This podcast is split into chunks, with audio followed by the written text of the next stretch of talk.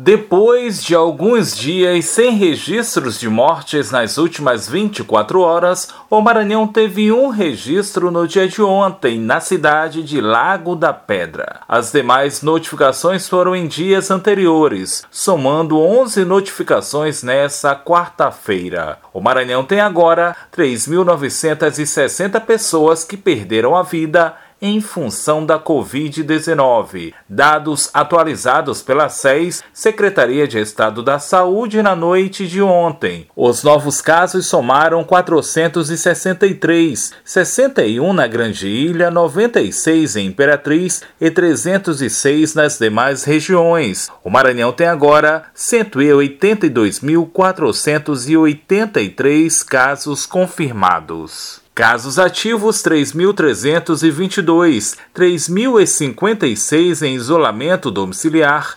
161 em enfermarias e 105 em UTIs. 175.201 pacientes já se recuperaram da doença no estado. Da Rádio Universidade FM do Maranhão em São Luís, Borges Júnior.